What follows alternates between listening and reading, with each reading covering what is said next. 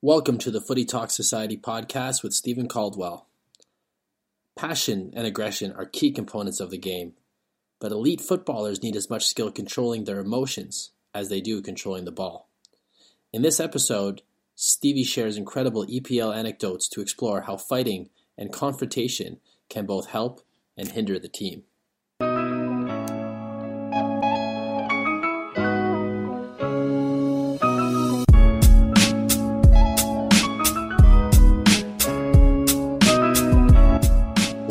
Big story is obviously the one that everyone remembers, where Lee Boyer and Kieran Dyer had their big tussle at St James's Park many years ago, 2005 I think it was, Kevin. I just left Newcastle, to be honest. I think I was at Sunderland at the time, but I could just remember coming in the changing room after the game.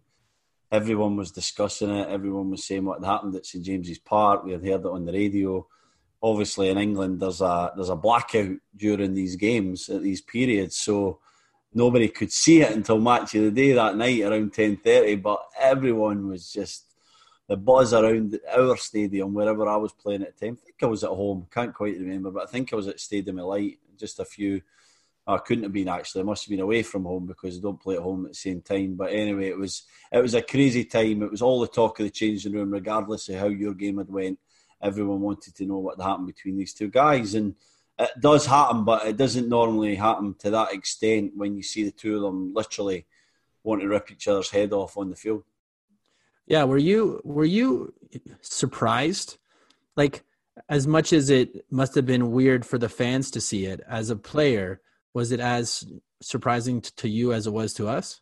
Yeah, I think so, yeah. Certainly being...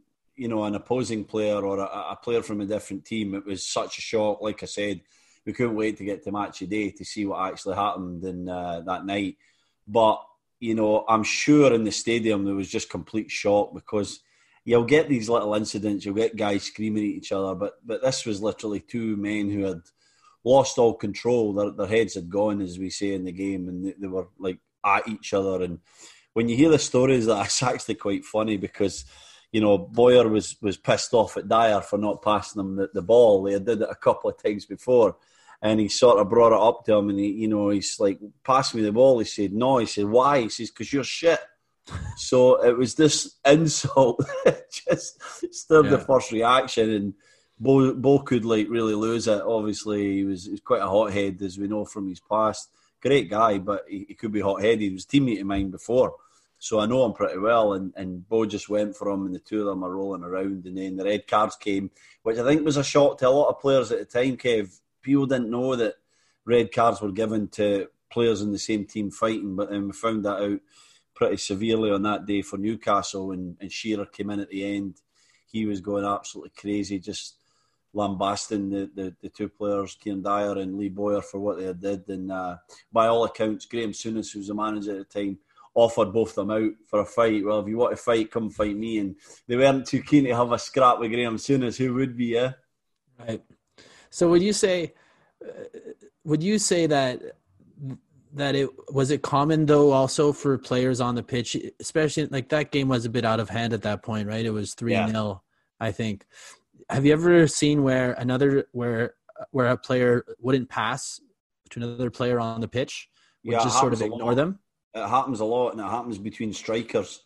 It happens when strikers have these volatile relationships.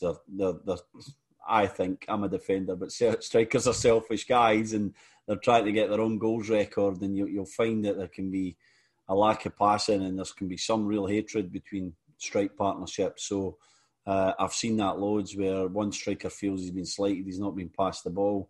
In any squad... there's relationships, they're good and they're bad, and, that'll come over onto the game and in training sometime. But I think the level of fight that happened at St James's that day in 2005 was really quite shocking. There's usually a sense of decorum or basically awareness of where you are to say, this is absolutely crazy, I'll take it inside. And I've seen many fights at half times and at full times after the game, but usually out in the field, one or both of the players in question, keep it together enough just to get inside, and then it's brought back up then in the sanctimony of the closed changing room. Yeah. I had one myself where I was playing for Wigan against Bolton, probably around about 2010, 11. And it was a Premier League game. It was a tight game. We were drawn 2-2, 10 minutes to go. And we had this Paraguayan international called Antolin Alcaraz. And Antolin was a fantastic player. He was a big, strong character, and he was quite stubborn, quite pig-headed. And I guess he was the Paraguayan equivalent to me, because I was the same in my own culture. And I sort of had a go at Antolin because I didn't like the position he was in. And whatever I said, however I insulted him, I still don't even know to this day, because to me it was pretty normal between two British players on the field. The language that I used, a word or a phrase, was just totally unacceptable for him. And he had gone, and he came towards me, and he wanted to get into it, wanted to have a real scrap about this moment. And he came head to head, and he gave me a little bit of headbutt. And I this was after Dyer and Boyer, remember. So, we kind of were aware of what happened if two teammates fought at this point. And I was in shock, and I actually thought Howard Webb, who was a referee, a good friend of mine, Howard now, worked with him in television. Of course, he's working with pro referees in North America. Howard was the ref, and he came over, and he wanted to calm the situation, but I was just concerned one or both of us were going to get sent off, although I'd done nothing really myself. So anyway, the incident, Howard dealt with it. He just kind of calmed him down, and it wasn't too bad on the field. Game finishes 2-2. I am absolutely furious. I can't wait to get in that changing room to just have it with Alcaraz, because what he's done to me out there in front of 25,000 people. So, I sort of come storming in. He's inside, and I walk up to him, and I'm pointing my finger in his face, and I'm saying, if you ever do that to me again, there's a few more swear words involved in it, but I'm going at him. And fairness to him, he's like, let's go. So he starts running towards me. I start moving towards him. 5-6 guys get in between. We're throwing big haymakers over the top of people. We're trying to get in the scrap.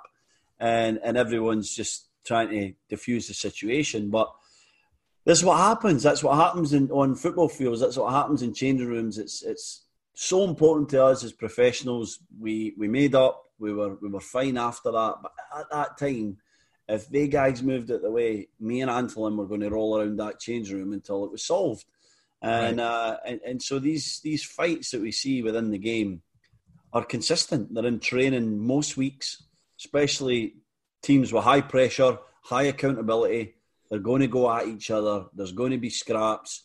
Some managers like it. Some managers really detest it. But it's really the culture of your club that determines whether these will happen frequently or a little bit sporadically. Yeah, and there is upside. You know your time at Sunderland, where you said your club was very tight knit, but there was a ton of accountability. Oh, crazy amounts of accountability! And again, I've just said that the manager plays into it, and we had a man in Mick McCarthy who was no nonsense. Everyone that knows Mick knows that what you see with Mick is what you get. That's how he goes about his life, and he's a fantastic guy to work for. But he creates this friction and this winning mentality and this accountability that means that players are always going to be butting heads with each other. And he also recruits players that have that personality that will stand up to people and will not accept any shit. And so the season that we were promoted in 2004, 2005, when we won the championship, was one of the best seasons of my life, but one of the most confrontational and emotional seasons that you could go through as well, because every single halftime there was screaming, there was scrapping, there was pulling at each other. There was this unwavering accountability to get results, and it creates this environment that's so intense that it's hard to kind of keep up, because it takes so much energy out of you, but it also creates some real winners and some great moments. And I regard it as one of the greatest seasons of my career, because I knew that if I was making mistakes, Gary Breen, who was my centre-half partner, was going to be at me at half-time or after the game. And I was at Carol Robinson, who was ex-Vancouver Whitecaps manager, now managing in Australia. and me and him are still the best of mates, but nearly every single week he'd be telling me, you're not doing your job, and I'd be saying, F you, I'm trying to come, you know, so we're at each other and we're challenging each other to be better.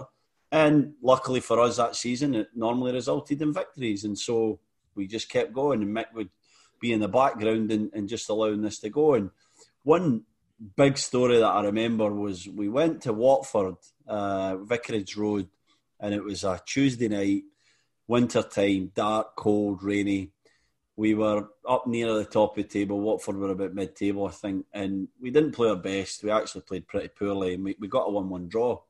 And we came in at the end, and Mick was having a go at us and saying, you know, guys, it's not good enough. And his way, and screaming and shouting, terrible passing and terrible coordination. This was wrong. And I just stood up. And I was only 24 at the time, remember. And I just said, well, that might just be the point that kind of does it for us come the end of the season. We know we never played well, but it was a big moment. And he looked at me and he said, what?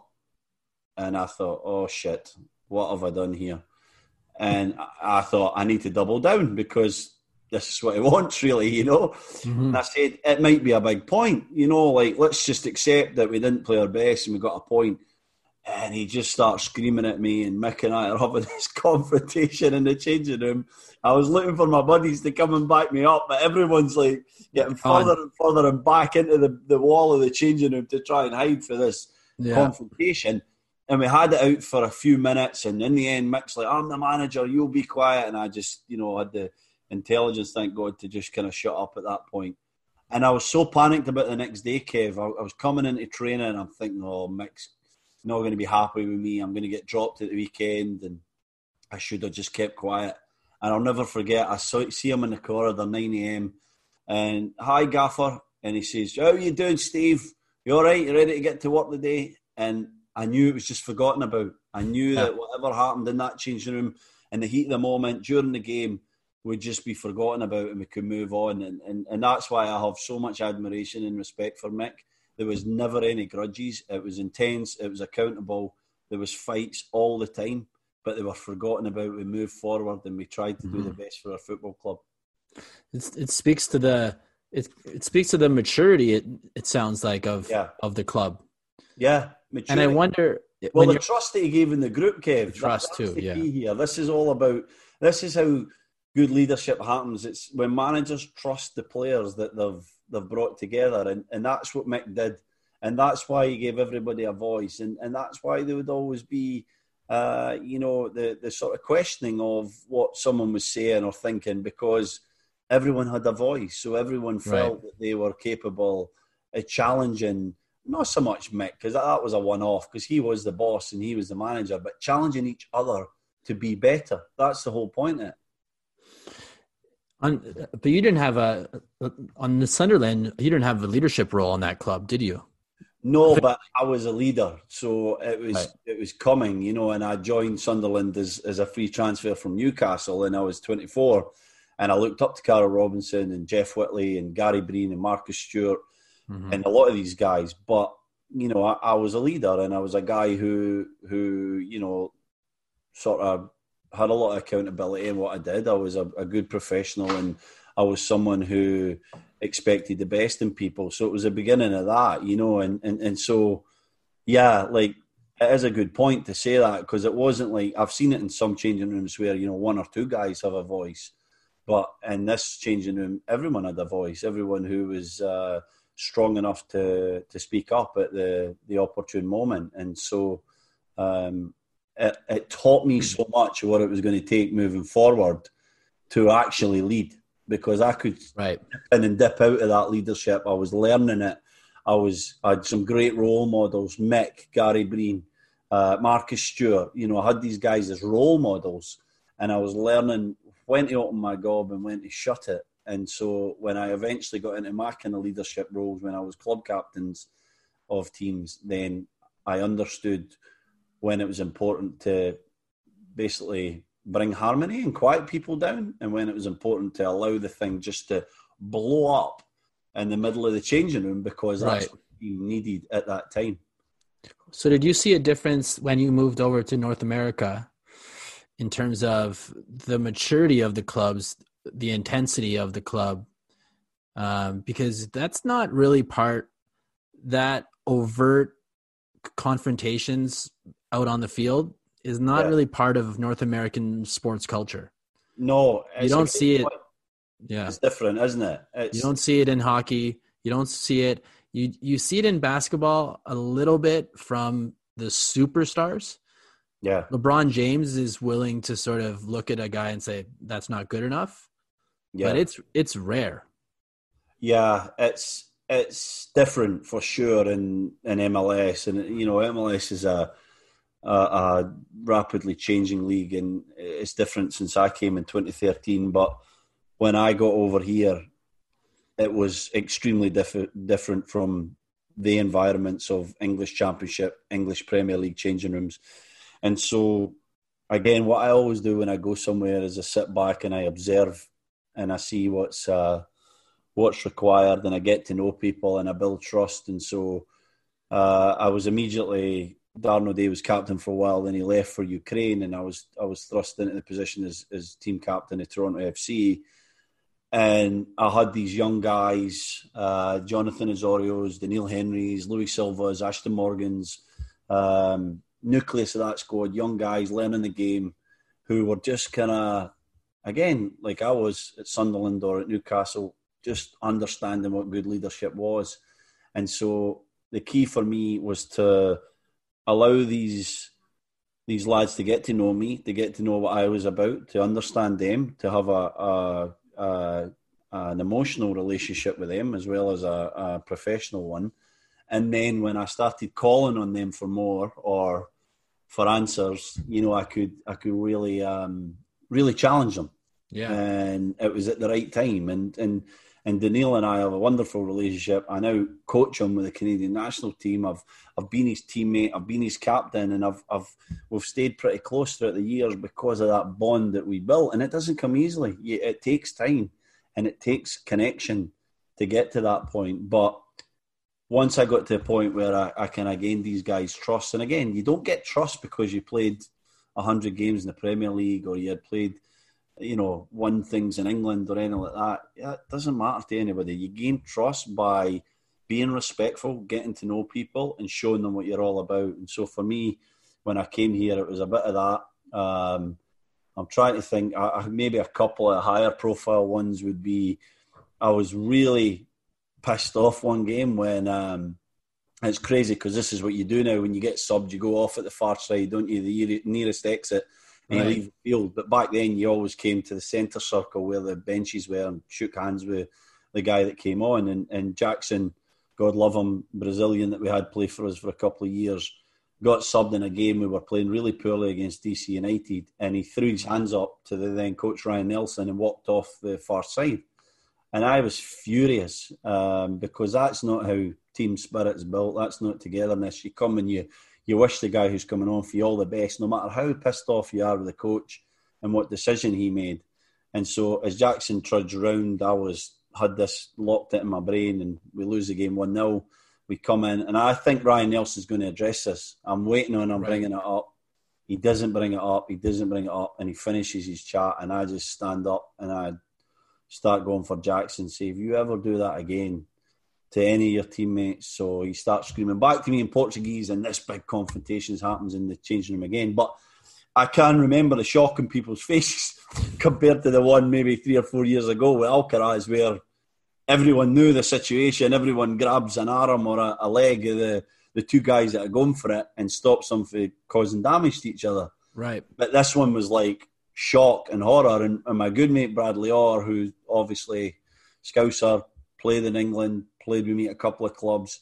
Brad was with me there at Toronto at the time, so he was in the middle of it as well. He was aware of it, but this level of confrontation never really happened. But I thought it was important to recognise that was not the done thing, that it had to be brought up, that, you know, we had young guys, impressionable guys who were going to go on and have great careers, and I'm pleased to say that, you know, some of them have years left, but the Daniel Henrys and the Osorios and the Morgans and that, international football players need to know what's right or wrong, what's acceptable, and that's why that confrontation was needed. And another one in Toronto, sorry to interrupt, but another one that was high profile was Michael Bradley and I, we had a big bust up after the game. We played Chivas USA, who are now defunct, obviously, but we were winning 3-0. So these things can happen in victories as well. And we almost lost a goal near the end. We needed a clean sheet. Michael was furious that as a defence, we never did, what he was asking. And I just decided, no, this is what's happening. We need the clean sheet. So there was a difference in tactics and in opinion on the field, and we had a little scream at each other, but then we were professional enough to leave it and know that we would come inside and deal with it. And when we came inside, my view was to deal with it the next day, because I know what we're both like, and I knew that it would be button heads and we probably were never going to concede. And at that moment, it was just going to be an argument rather than a constructive discussion. But Michael wanted to have it, and we got into it, and we start screaming at each other and trying to explain our points of view. And it was, again, very respectful. We were never close to blows or anything like that, but it was a real heated discussion that unfortunately some of the media had actually watched, because they had come into the locker room after the game to do their interviews. Right. This was a high profile one between us. And again, forgotten about the next day, dealt with, spoke about it. But at the time, these things need to happen. People need to see that this is very important to you and to us as a team, because we want to win. And so this confrontational environment, these footy fights that we're talking about, are there for a reason. And as long as they're constructive, as long as they're kept under control, they're sort of meant to happen, and they're meant to make your team better. Now that you also are behind the bench, or on the bench, as they say, do you guys have discussions in terms of the culture of the club, how to motivate certain players when players, I'm sure, aren't performing to their potential? Is the pathway to motivation. A lot of people talk about millennials and people being more sensitive now. I'm not sure how much of that is actually true, but the culture has changed. Yeah. And the way we talk with each other, some of it's not tolerated like it used to. So what have you noticed going behind the bench, and how has that changed? What's your experience there? Yeah, well, behind the bench, it's a lot more subtle. You have to be a lot more careful with how you bring it up, and in what environment, what situation. Do you bring up? Do you sort of go for a player within a team meeting where he's maybe going to be embarrassed, he's going to get defensive, it's not going to be constructive, or are you subtle about it? Do you make sure you pick your time in, and you use the sort of culture of the squad and the personality of the player to know when the right time is to make these changes that are ultimately to allow everyone to be better, individually and collectively. So it's very different being a coach. You're much more of a mediator. You're much more of a sort of strategic thinker on how you're trying to get long-term success, and you've got to put your personal frustrations or your wants and needs at that time to the side for the greater good of the team. So sort of to answer that, I think, again, it's about timing, and it's about understanding of the dynamic of a squad and understanding of the impact of an individual within that group. So if there's someone, and it could be anyone, it could be the captain, it could be the most high-profile player, it could be a guy who gets limited minutes, but if they're impacting the health and wellness and the positivity of a group, then it needs to be addressed immediately, in my opinion. The rot cannot set in and it cannot grow. And so for me, I would always attack that full on. That's because I'm got red hair and I'm Scottish and I've got that fiery personality, probably. But to me, it just needs dealt with and it needs sorted. And so, thankfully, never had a problem like that within my coaching environment with Canada, because of the magnificent culture that John Herdman has built already and is building and growing. And so it's never really came up, but there is dysfunctional teams, and there's moments where you need to step in and you need to do something about it. So, for me, it's the understanding of that, Kev, and the awareness of what's needed at what time. Yeah, and Canada right now is very young. It's a young squad, unbelievably young, which is exciting. But there could easily be a leadership sort of void or maybe even a leadership struggle because a guy like Davies might not be ready for it yet or even want it. He just wants to play. But no doubt guys are looking at him, right? And there's already established leaders there as well. Yeah. So it could definitely, you know, without the right culture, it could definitely go sideways. Yeah, definitely. And so we build a team culture and we try and have everyone buy into the things that we feel are important for sustained success. And so, maybe we don't have that Roy Keane, Tony Adams, outstanding leader type individual who can kind of bring the whole group. It's maybe a little bit Sammy Pietta, but Scott Arfield, Atiba Hutchinson, Daniel Henry, Derek Cornelius. We have these guys, Jonathan Osorio, who we expect to take on a leadership role within a group. But I don't know if we've got that one guy, and some of them are still young. They might grow into it. Alfonso could be one of them. Doneil's still pretty young. Can they grow into being that out-and-out leader, or is it a shared experience? As long as we get success, it doesn't really matter. And maybe the modern way is to have more than one leader, to have 4 or 5, to share it around, to make sure that the accountability comes from a group of people rather than 1 or 2 voices. Yeah. All right. We'll leave it there.